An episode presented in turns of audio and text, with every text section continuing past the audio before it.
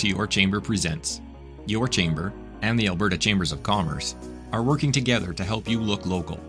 Whether you're a consumer looking for local products or a local vendor wanting to offer your products to the world, the answer is chambermarket.ca. Your Chamber's Look Local program is something beyond just a shop local push. It's communities coming together to support the businesses that, in turn, support the community. We are encouraging a movement to create a bigger impact for the good of our entire region. Spending, discovering, employing, and growing local means changing the way we live and work to create a bigger impact with our dollars. Find out more about the Look Local program at yourchamber.ca. And now we're excited you could join us for a look at the economy with Angus Watt, Managing Director, Individual Investor Services at National Bank Financial. Mr. Watt spoke at our virtual February 4th luncheon in Wetaskiwin and provided some key insights into Alberta's economic outlook for 2022. He was introduced by your chamber president, Brett Pausland. Good afternoon, everyone. Uh, we are very happy to welcome today's featured speaker for our sixth year in a row. Uh, Angus Watt is a true leader in the financial community with over 30 years of experience. In 2021, he was listed in Canada's top wealth advisors in the Globe and Mail's Biz- report on business. As the founder, mentor, and visionary of the Angus Watt Advisory Group, he combines the study of political science, years of experience in wealth management, and a keen eye for the for big picture thinking. Every morning, thousands of Albertans invite Angus into their homes and vehicles for his daily broadcasts on Global TV Edmonton and 630 CHED. For years, Albertans have come to trust and respect his voice as the source of information on the economy. Throughout his entire career, Angus has been committed not only to his clients, but to the community. A born leader with a passion for knowledge sharing, Angus's goal with every position he takes on is to strengthen the organization and improve the path for incoming leaders. Included in his current and past commitments to the community are the CN Edmonton Community Board, Alberta Critical Incident Advisory Council, uh, the Cross Cancer Institute, Alberta Order of, of Excellence, University of Alberta Senate, University of Alberta Senate Student Mental Health Endowment, United Way of Northern Alberta, the Support Network, Edmonton Police Foundation, just to name a few. He is a past recipient of the Paul Harris Fellow awarded by the Rotary Club of Canada. In 2012, Angus received the Queen Elizabeth uh, II Diamond Jubilee Medal and the uh, Community Enrichment Award. Please welcome Senior Wealth Advisor, National Bank Financial, Angus Watt. Thank you, Angus. Thank you very much, Brett. Let's see if I can do this and do this and then do that. And I think we're ready to go. And I circled with Wetaskiwin because it's more special than Nisku, but I was just testing things out to be perfectly honest and see what happens. Jennifer, thank you very much. It's a pleasure to be here for the sixth time, and uh, it's always fun. It is special. And uh, what am I doing here that's not wrong? I'm trying to move the page. And how do I, I had it working. There we go. You just have to push harder. This is for all the lawyers. Okay, thank you very much. You've already pointed out that we're very proud, the Angus Watt Advisory Group, uh, to be from the Globe Mail one of the top 150 advisors out of the 12,000 plus. And uh, we recently just won the uh, Team of the Year award at National Bank Financial.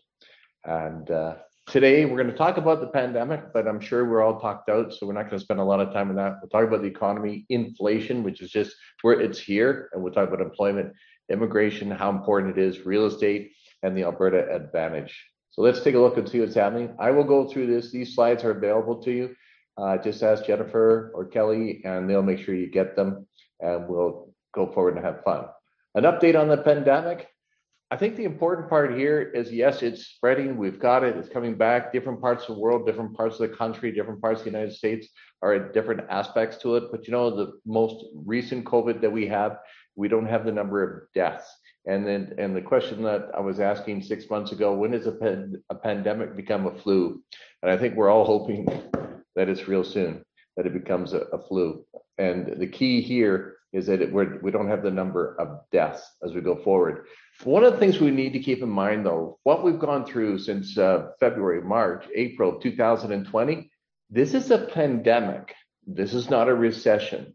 And so when you're running into a recession, we're out of work, we're out of jobs. And I appreciate we've got about 15% of the economy that's gone through hell and back in the last two years, especially if you're in the, the hospitality industry or the tourist industry.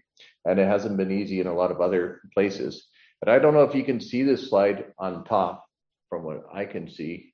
But anyways, this is GDP and this is the amount of money. So when you take a look of the, the amount of money the governments have been spending on us and Canadians on a pro rata basis, it's been a pile of money. And the, what's different when you go through a recession, you're out of many people are out of money. You you don't have a job, and you got nobody helping you and supporting you. When we've gone through a pandemic, is that businesses, large and small, and individuals, unemployed people were given money. And this has been huge in the money supply. So, which is very different than a recession. And we can see this. This is kind of our disposable income. And the disposable income is way up here. You take a look at it. You know what? We've got more money. If we went through a recession, you'd be thinking we'd be in this situation. That's the difference between a recession and a pandemic. And that's why our retail sales in North America and basically around the world, and we take a look at commodities and why the demand's still there, and it, which would not be there if we're going through a recession, but it is there as we go through it. We had uh, it circled up there, $98.4 billion. That's just our wage subsidy. That's a ton of money. You think what you'd have to do if you're in a small business, which is a creator of thousands and millions of jobs in Canada, how many dollars you have to do to create $98 billion worth of wages. And when we take a look at this on JP Morgan and global manufacturing, I pull this out because it shows you that the economy is still alive and well, and we are manufacturing, which means we're busy. And that's the good news as we go forward because we're still got jobs. And when we take a look, and uh, I'm running into a small problem that I got on top of here this thing. I can't see all my borders, but I will just get caught up here. This is retail sales are flying, and uh, and retail sales throughout this whole pandemic period of time have been much stronger than everybody anticipated, and it's big surprises. And it doesn't matter whether you be Amazon, doesn't matter whether you're Ford or GM or or whoever you might be, that the retail sales continue to continue to move forward. When we take a look at the next slide here, we're talking about earnings, and we're talking about corporate earnings here in the next couple of slides. Is that this is er, corporate earnings? Corporations are also making money. The question is how productive they are. The new question we have is that yes, the sales are increasing, but we've got increased costs. And Starbucks would be a great example of that. You got supply disruptions, cost of commodities. In their case, coffee's going up, and uh, labor costs are going up. So, but right now, and we see this more often than not, corporate earnings are still very much a positive surprise.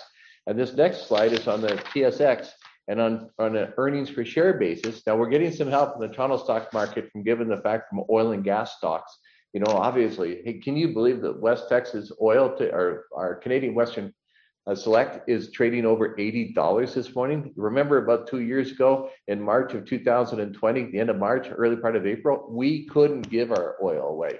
We were getting a negative price at that point in time. So, what a turnaround in the oil and gas industry. We can have a discussion about that later. And we've certainly underinvested in it, and we certainly haven't invested in the needed amount of capital that's one of the reasons why we can see it going higher at this time. And uh, what do I do with this day? That's that should be part of our corporate earnings. So let's move to the next one. Am I going forward here? It's just the same slide. All right. Now we look at this, the unprecedented wealth.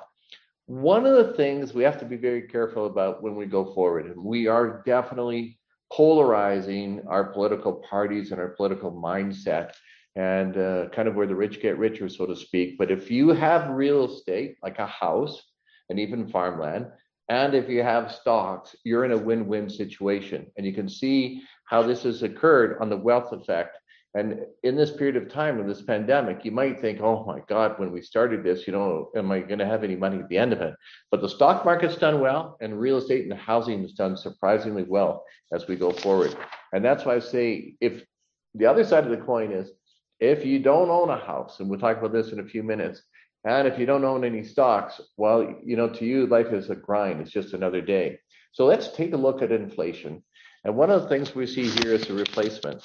And this is just the beginning. When you take a look at the auto industry, if you're trying, if you're trying to sell caterpillars, maybe hot tubs, you know, we've got to rebuild the inventory. So you might be saying inflation is way up here, and and that you know as soon as inflation comes back and the supply comes back, and and uh, you know the trucks are delivering everything on time, the shelves are empty. And that's the point I'm trying to make is they, they've got to be restocked. And that's what this slide's saying. Is so and you go drive by some of the uh, car lots, so to speak, and trailer lots, they don't have any new trailers. They don't have any new cars. And so not only uh, will they get them delivered, but they've then got to get that inventory that they had so you can get the color that you want when you want it, which is, hasn't been the case the last couple of years. The other thing to keep in mind is that we've gone through a period of time that the jobs we've created are the high paying jobs. And I'll say I got a laptop in front of me right now. If you have a laptop and you can work from home, you've probably got a reasonably high paying job versus being a laborer or sitting in a parking lot, you know, collecting money. And one of the things in this economic recovery we've had is that we have we've actually seen wages move higher. One of the reasons for that in the last three, four, five years, we've increased minimum wages. Yes. But you've got more people working at higher incomes. And in this province, we'll see at the end, is one of the highest incomes in Canada uh, on average over everything else. And so not only are we creating jobs, but we're creating high paying jobs, higher paying. And unfortunately, you know, agriculture, manufacturing, trade, transportation, business services, these jobs here, what we call the low paying jobs, the challenge we have going forward, we've got all these people, both in the States and Canada, that are not in a hurry to go back to work. And they're looking for different jobs. And so you're going to find that in many of these areas, and obviously a lot of people are involved in agriculture, either directly or indirectly, and on this conference, is that there is going to be a push if you need, if you want to have people working on your facilities, on your farms, is that there, there's going to be a real push to be paying them more, which becomes difficult because everything else is going up in your life.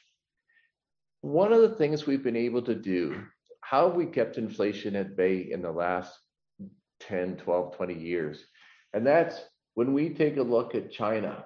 When they entered the World Trade Organization 2021, we started exporting things because we didn't have to pay tariffs and everything else. We exported them into China. They said, hey, we'll make that. None of us realized, I don't think, is that when we ended started 2020 that all our pharmaceutical drugs, like 95% of them, were being made in China. Why? It's because it was cheap there. And it wasn't until we needed to say, hey, let's order some more. And say, oh, we got to get it from China. And they're shut down. And that's when we all discovered is that the, the pharmacy and the drugs, many of them are made in China, a huge portion of it. And what's interesting with this trade disruption, you see up here then that the costs have started to increase. I'm just going to suggest to you once we get back to the normalcy of delivery and the logistics, is that we're going to see China manufacturing a lot more in the future. That'll bring one of the pressures to bring down inflation. We can say, hey, we'd rather have it made in Canada, we'd rather have it made in the United States or somewhere else than China. But the truth of it is, when we always come to the low cost producer, China is still going to be very competitive.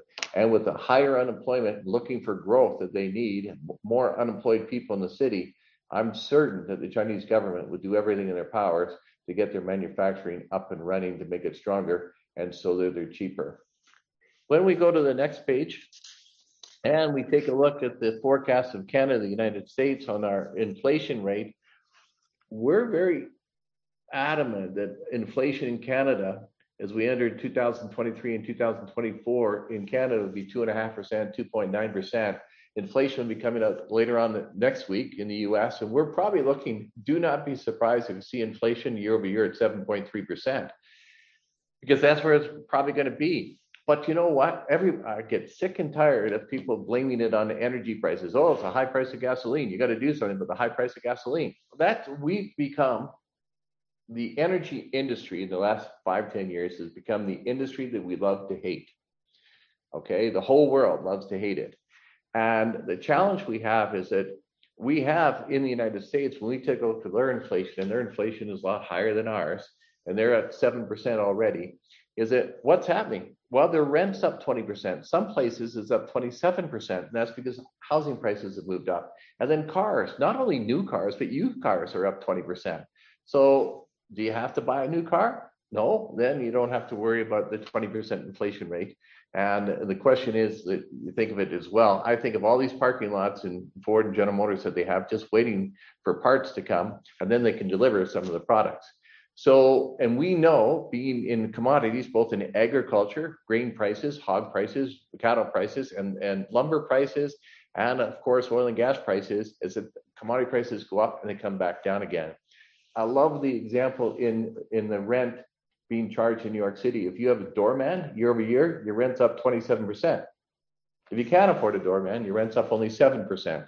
So uh, we feel that inflation's going to be peaking at the end in the first half of this year. Is it going to peak in February? Probably not. Is it it's probably going to peak somewhere between April and May? Would be my guess, and uh, that's when we expect to see that uh, house prices won't be moving up. And we also go through it. Maybe the house price a year ago, let's say, was a million dollars, and then now it's 1.2 million dollars, so it's up 20 percent. But it doesn't mean it's going to be up 1.4 million dollars come March to March. So we do see inflation easing off. Uh, when we take a look at the uh, inflation rate on a global basis, it, it's only 4.6%. When we take a look at employment, of course, we're always focused on employment because we know commodity prices go up, commodity prices come down, but it's very difficult for wages to come down. So when they go up, they stay up, and the only way to reduce your costs there is to uh, to create unemployment. But the employment growth has been absolutely extraordinary through this pandemic. Again, it's not a recession. The time for us to get back to normal in Canada, as far as the number of jobs, took us 19 months. Okay, it didn't take us two years, three years, four years, five years. It only took 19 months. And in the United States, the un, the people that haven't come back to the workforce, you got about four million people that they're still short. three million of the four million are women, and if you take a look at the social programs that we have, assistance for childcare in Canada, which they do not have in the United States, is that it becomes very expensive for people to come back, especially if they're not making a lot of money and they got to pay daycare. And then the other million is basically been identified as two groups. One, people that have taken early retirement and thought, what would I do? Now they find out, hey, I'm happy and I can afford to do it. And the other portion of that million are people who are saying, you know what, I don't want to go, I didn't like the job I had before and I don't want to go back there. And they're looking for something else to do. So when we take a look at Canada's participation rate, and we saw this again today with the employment numbers, our eh, participation rate of the people that are eligible uh, we're as a as a society, we're at 65%, the US is 61%.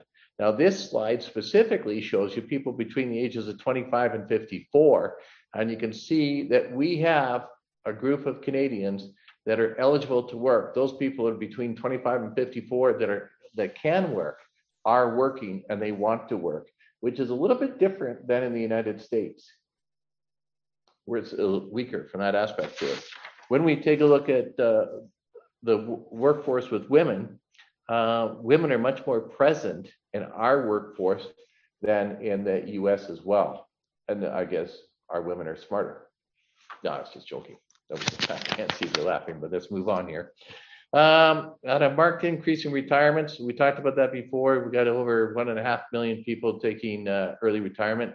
One of the things I can say as a wealth manager, is one of the reasons why people don't retire is because they don't know what they would do. There's nothing they want to do when they retire. And and so they said, why would I retire? I might as well just keep on working. It gives me something to do. And and when they found out that they could retire and survive and they weren't out of money, and and the marketplaces increase, their real estate, if they own real estates increase, they say, hey, I feel pretty good. So they're in no hurry to come back to work. When we move into the next part of immigration, this is the part that I think most Canadians don't understand. And we go through the Black Month celebration today. It's not, in my mind, it shouldn't be just Black Month. It should be all new Canadian month.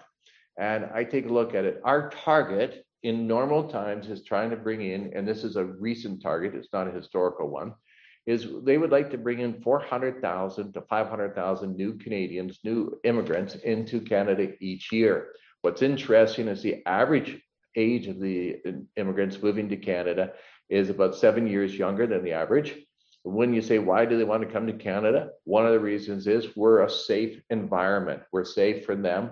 Uh, Toronto's ranked as the eighth safest city in the world. When I've looked at this to see if this is true, sometimes they come through as seventh. And if you take a look at the, you just have to understand Canada is a safe place for these people to move to. And especially if you, I don't want to say this incorrectly, but if you take a look at the safety of new immigrants into Canada versus the United States, I think it's fair to say they'll have a much uh, more hospitable response to people here in Canada. And it's interesting because technically in North America, we're all immigrants. And so the other thing that's really important is we're based on our needs. And that means when they come in, we're looking at people, we're looking at people that we need in our workplace. We need people in our communities. So we're looking for well educated young people that want to work. And they're not ending up on humanitarian, which is people that you see over in Europe where they're landing up on the shores and they get to choose, choose from. Interesting, when you take a look how important immigration is, is that 53% of the people living in Toronto are immigrants. They're not Canadians. That means every other person you're talking to might be able to speak a different language or many different languages. And the other thing that's interesting that 88, 89% of the people, this just came out from the Bank of Canada, when they move to a city, the first city, they stay in the first city. So one of the things when you take a look at Alberta, wouldn't it be interesting if we had more influence and people moving into Canada that they would want to come to Edmonton and Calgary and Wetaskiwin and Leduc? and important. It's it's 29% in Montreal, it's 45%. But when I come back to this number here, 53%, and you're bringing in roughly 275,000, 300,000 people a year in normal times into Toronto, a population, the greater Toronto area of around 6 million people, maybe more. That's why the housing prices continue to soar in the greater Toronto area because of the new population that's coming in, which we'll uh, focus on in a moment. When we take a look at this slide, this is important because we go through the strongest population growth, and we're second to Mexico, but the blue line is the is the uh, natural growth. So we're grow or Canada's the, the most. Sorry, we're the red line, which makes more sense. The Mexicans have more natural growth, and they're well ahead of the rest of the world. And down here, this is our natural growth this part here is our immigration. So, that, so Canada, that just shows you we're one of the strongest, if not the strongest in the world at inviting people into our country, even though sometimes we feel we're very selective. But we've done that on purpose, so they're adding value to our communities. And this just shows you that they're, they're also well educated. And the foreign born population is well educated, and those are people we're bringing in. This line, this here is the United States.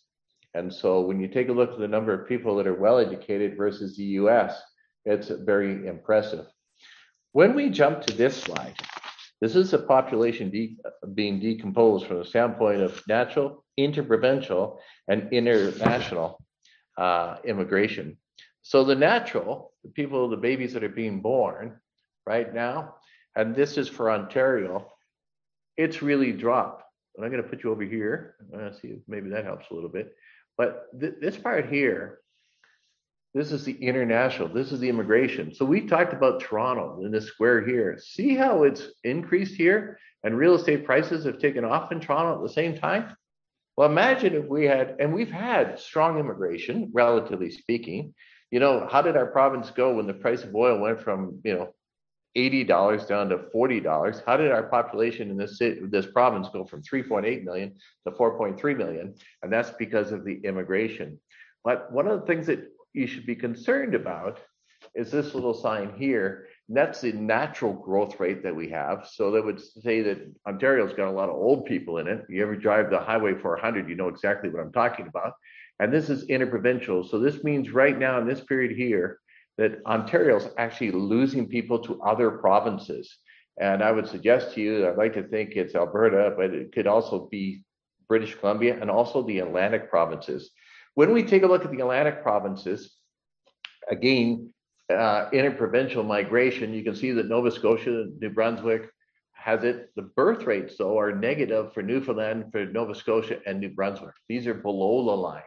So their families, they got more people dying than they have babies, effectively. When we take a look at Alberta, uh, we're, we're, we're kind of struggling. The good news is you can see here, this is our immigration.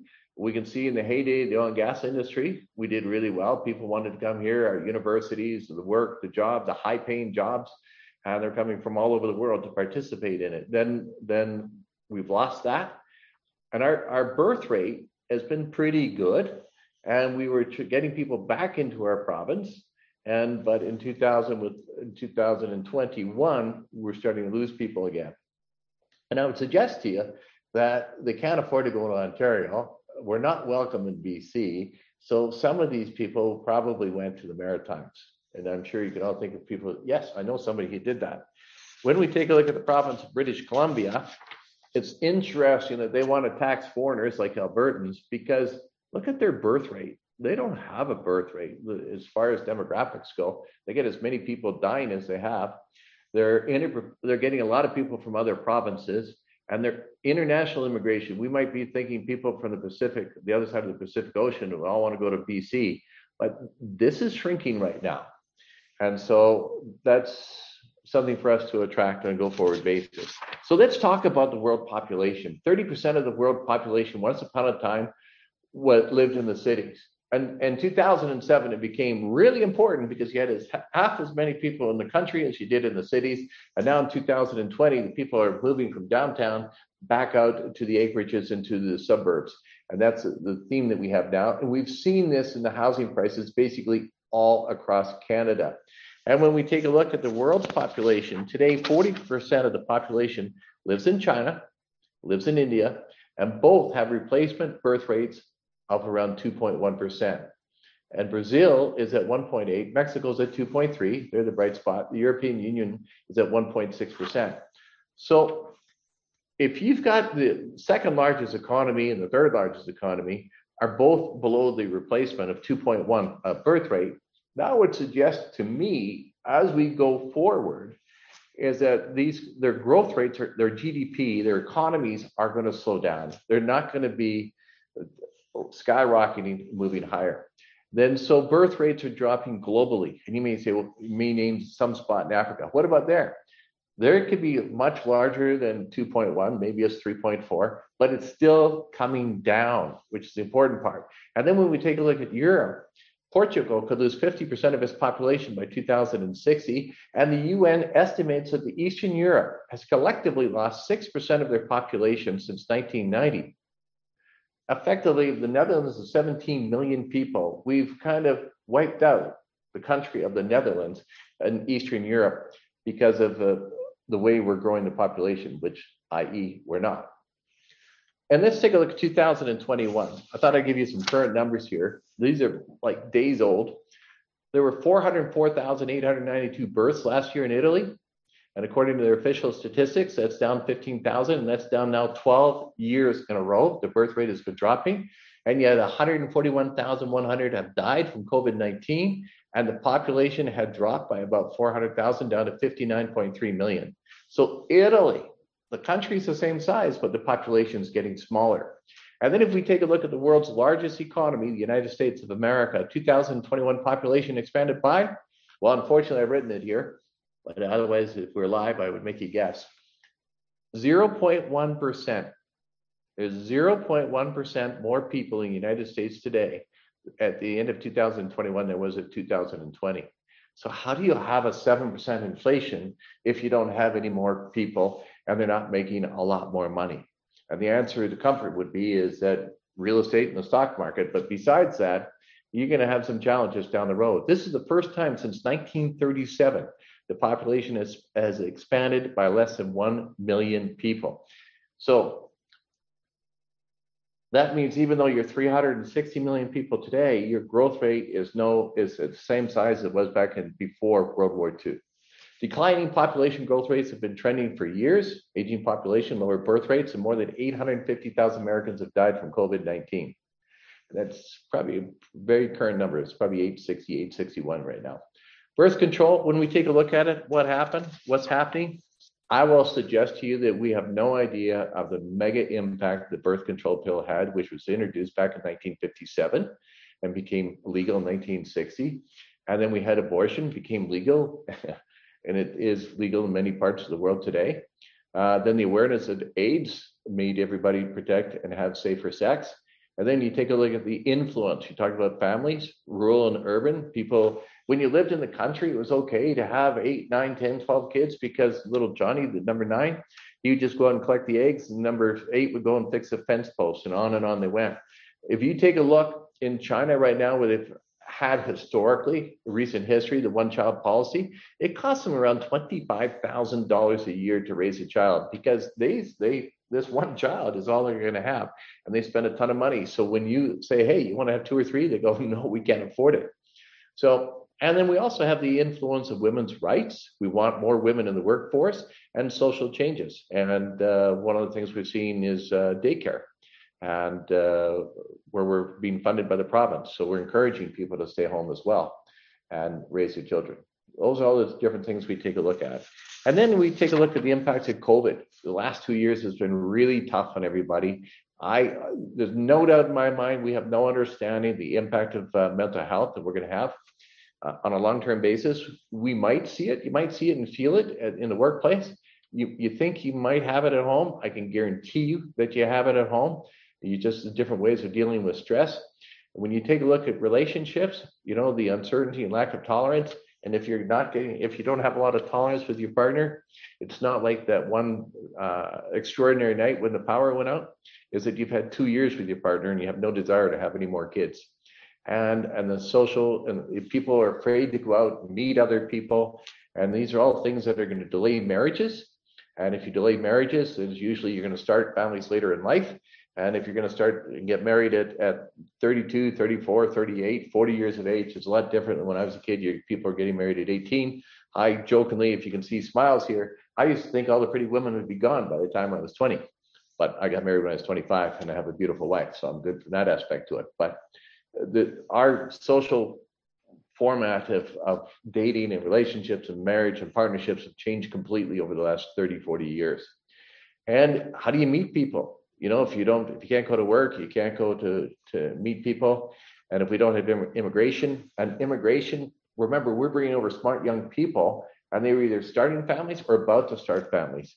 And then you take a look at cost, a higher cost of, of families or buying a house. Pardon me. How can a family afford it? Bottom line is, as we go forward, our families are going to be smaller.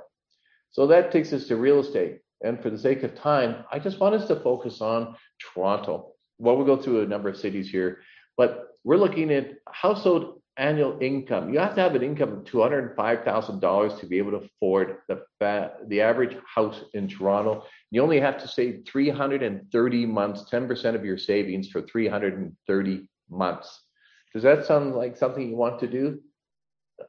When you take a look at Vancouver, you have to have an income 267. Remember, Toronto's only 205. But you know what? You now have to save for 432 months. And we take a look at Calgary, hey, it's only 36 months. You only have to have an income of $105,000 and the average price of a home is 518. Hey, in Edmonton, 88,000, 30 months. If I tell you, if everything was normal, I'd rather live in Edmonton, certainly rather live in Alberta than anywhere else. When we take a look at Alberta, we take a look at GDP. Obviously, with the oil and gas activity moving, our GDP is starting to soar. And if you've got friends in the oil and gas industry, you're you know that they're just starting to get busy, and these are the leading indicators from the province of Alberta of what's going to happen in the future.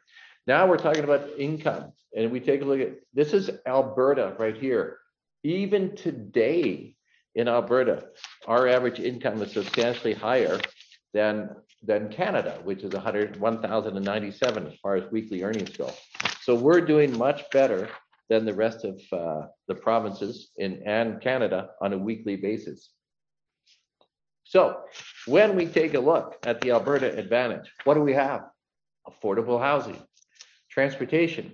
Unless you lived in Toronto or Vancouver or even Montreal, you don't understand the shorter commute times. You're not being ruled your life isn't being ruled by a train that's leaving at a certain time. You don't have to spend an hour and a half going to work in the sun and coming home for an hour and a half looking into the sun and just for transportation. Having said that, obviously more people working from home will change that a little bit. Uh, you take a look, we have higher earnings, we have more high higher paying jobs than other provinces. we have lower overall taxes. We do not have a retail sales tax, and I don't imagine we'll have one, hopefully, knock on wood, with a higher price of oil for a long time. And we have higher personal exemptions. You know, our and we've got a very young population. We're second only to Manitoba. Our average age is 37.9. And Alberta's share of the population between 15 and 45 is the highest in Canada. We have a skilled workforce, lower corporate tax rates, which is something I hope we get to keep. And we've got very affordable commercial and industrial real estate. So we got a lot of things going for the Alberta advantage. When we take a look at Canada as a whole and we see what's happening, we know in the travel industry the hospitality industry, the tourist industry, there's a lot of retail spending that's about to come around the corner. We know the retail spending because money's been put into Canadians' hands more than almost any other country that Canadians still have money. We know that we are looking to improve ourselves when it comes to the environment, the social, and the governance, and that can only be positive on a longer term basis, different speeds for different folks. Our immigration is going to be fast tracked, so look for more people moving into Canada and looking for them to bring more knowledge and experience. Our Canadian unemployment rate's under 6%, so we do have, we've got a good balance right now. And you could argue the US is 4%, but I'd say this, and they only have 62% of the world, of the people that could be working, working. We're almost at 66%. So I'm, I'm comfortable that our unemployment is not a lot different than the US. And we're coming to the end of quantitative easing. So we will start to see short-term rate increases that's one of the challenges. The good news, so Canadians will have, we've got very affordable interest rates as we look at it. And one of the other concerns we'll have, yes, we're not sure what's going to happen with interest rates. Uh, and as far as increased taxes go and increased interest rates, that's our fear. I don't see uh, the, the federal government increasing taxes with a minority government. So I think we've got another 18 months to go. And if not a year, and hopefully it's at least that long and um, and this province, as long as we can keep with a higher price of oil, hopefully we'll be able to keep no sales tax and keep our corporate taxes and personal taxes low, and that people will continue to move back into our province of Alberta. And I think that's something we've got to make sure the whole world understands. So I'm ready for questions. Great, thank you. And I'm really excited um, that we can share your slides, Angus. That's okay. Hey, we'll we'll share those in the wrap up. Is that okay? Yeah. Please. Yeah. Thank you. Um, so just with unemployment only being at you know under six percent, that that's huge. Do you think will the will will there be a shortage in the rental market for housing? Do you foresee? Oh, um, you know, our rental market is different than other parts. And I say that in Ontario and British Columbia and many other parts of Canada, the housing prices have moved up, you know, versus mortgage payments. With the commodity prices that we've had being up and down and more down and bringing in an NDP government and then the loss of, of uh, commodity prices, the support of commodity prices, uh, we found a lot of people working here, uh, the people that moved into our communities were very comfortable in renting because they weren't sure how long they were going to be here. And therefore, rental prices were higher. So, probably logically, what needs to happen is that our housing market needs to get caught up a little bit more with the rental markets. And then I look for them both to move up. Um, and it's interesting because you can see that the number of homes for sale is, is shrinking the inventory, and that seems to be a common uh, situation throughout North America. And uh, and the housing prices of those homes that are for sale seem to be going at reason, you know, moving up incrementally in the province of Alberta. So housing prices, I think, have to firm up a little bit more before you see more rental price increase. All right. And so just I'd be curious to know, is the household uh, credit card debt, is it up um, alongside the increased retail spending? Are you seeing? The credit card debt has actually come down a lot. Um, and and I think there's there's a whole bunch of different things that we don't, we, when you go to measure 10, 20 years ago, that, which are different. Because people now have their homes and and we don't take that into account so you got more and more people that have their homes fully paid for because they haven't upgraded because there's nowhere they wanted to move to especially here in alberta In Ontario, you'd say, well, their homes have gone from a million dollars to three million dollars, or from two hundred thousand dollars to a million dollars, and they've had this increase in, in value there. But in the meantime, their credit card may have grown. Uh, what we had seen until the last couple of years is that the home equity loans surged, and I think the credit card debt then dropped because people realized it became better and better educated over a period of time that I'm better off to take a mortgage, a second mortgage, or my home equity line of credit, which is much lower than my credit card. So I'm not concerned with credit card debt today. Having said that, I am surprised sometimes how much how easy it is for people to get overextended on their credit card. All right, thank you. And so, what are the implications of the changing work workforce um, being remote? Do you see that trend kind of changing back, and and will there will there be implications? The workplace of the future is really confusing at the very best. If I had my way, I would have everybody back to work, you know, on April first, if not March first. Uh, I'm told I'm out of step and out of sync and I would, and we used to think as men is a concept, and I'll go back to salesmen, is that they they wouldn't they work from home on Friday.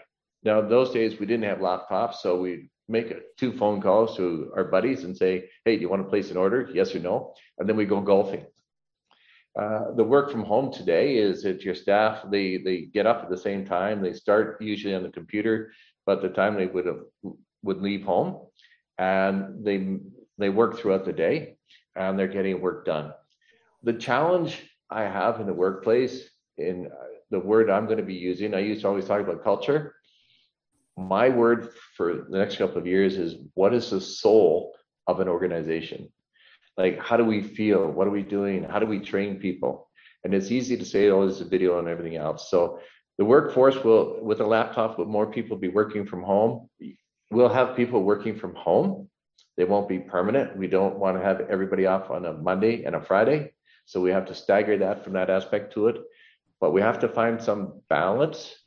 And especially if we want people, men or women in the workforce, and keep some balance at home. And that's why I say we come back to the soul of an organization uh, for the next two or three years. Great. So we have time for one more. So so what's it what's the one piece of advice you can offer businesses um, after going through kind of this two year pandemic? It's not a recession as you mentioned but what is that one piece of advice you can offer the business community? You have to take a fresh look. You have to pull back and you have to you got kind of you have to look forward. Okay hopefully you've saved enough capital and you're in a strong enough position. You have to take a look around. If i was going to start my business today and I wanted to be the most successful in the industry. What do I have to do? What would I look like today to go forward? So we have to, you have to, Jennifer, take a look and create that question and you, and you, and go forward because otherwise we if we're just following the footsteps of the past we're going to end up in mediocrity okay but you've got to figure out who your competition is how you going to make money, what margins you need, who's going to be your client. And there are two things we're working on right now processing and client experience. So as you go forward and say, uh, you know, and the processing, efficiency, the technology, and the client experience, if you focus on those two things on a go forward basis, I'll guarantee you success. We do actually. I'm going to slide one more question in. What is the bigger problem, lack of housing or lack of labor? Increased immigration will serve to increase housing uh, shortage and rising prices. Um, in different parts of, the, of Canada, labor, skilled labor, the right, and even in the States, one of the challenges you have is that you've got lots of people, there are more job openings in the United States than ever before, right? There are more job openings than people unemployed. So the question is, then you need to have the right people in the right spot. And and you know, for us to move people in Alberta to move to Toronto, you know, you sell your six hundred thousand dollar house to buy a two million dollar home. You know, that job better be unique. So you say, you know what, I'm really happy here. So the mobility of skilled labor is is is, is a problem. High cost of housing is soon to be a problem one way or the other. And one way is that you don't bring in labor, which just increase your costs and then you erode, or if rates move up, even if rates don't move up, you're you're artificially too high. In closing though, when you compare the real estate prices in Toronto to some of the other peak areas in the world, it's not expensive. Doesn't make sense, but it's not expensive. And if, if the liberal government brings in, or any government brings in higher taxes, that means you got less money to pay for your mortgage. Right. Well, we thank you for coming out. Our, the sixth annual, although you and I were talking about the partnership breakfast that used to happen out in Calmar many years ago. So we're, we're so pleased to have you out today. Um, Angus does have a newsletter. And Angus, what's the best way to get on that newsletter? I guess we could share the link in our wrap up. Yeah, please. Yeah. yeah. and I'll tell you what, we're gonna we have a great little segment today on on the midterm elections coming up from the states too. We usually have three areas called 10 seconds. You can go to our website and also sign on there, but you can send it up to them. We'd love to have everybody join. Great. And and so Angus does he comes out every year and does this for us and we do donate a small amount back to your charity of Little Warriors. Did you want to just yeah. give a quick highlight on that? Well, Little Warriors is uh, uh, a facility, an organization, not for profit, that helps young people.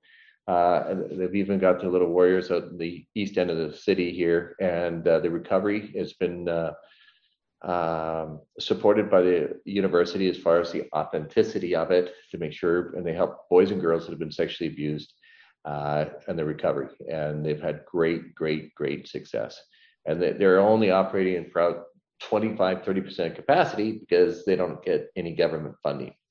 And uh, we always think that uh, somewhere out there, there's someone that's going to take care of these people, but there isn't, strangely enough. Well, we thank, thank you, you, and we will be doing a donation uh, to that organization on your behalf. So we thank you again for coming out. Um, I wish you could hear a round of applause, but everyone's muted by default. So okay. yeah, but we we really um, thank you for coming out today, and and uh, we look forward to seeing you in person next year.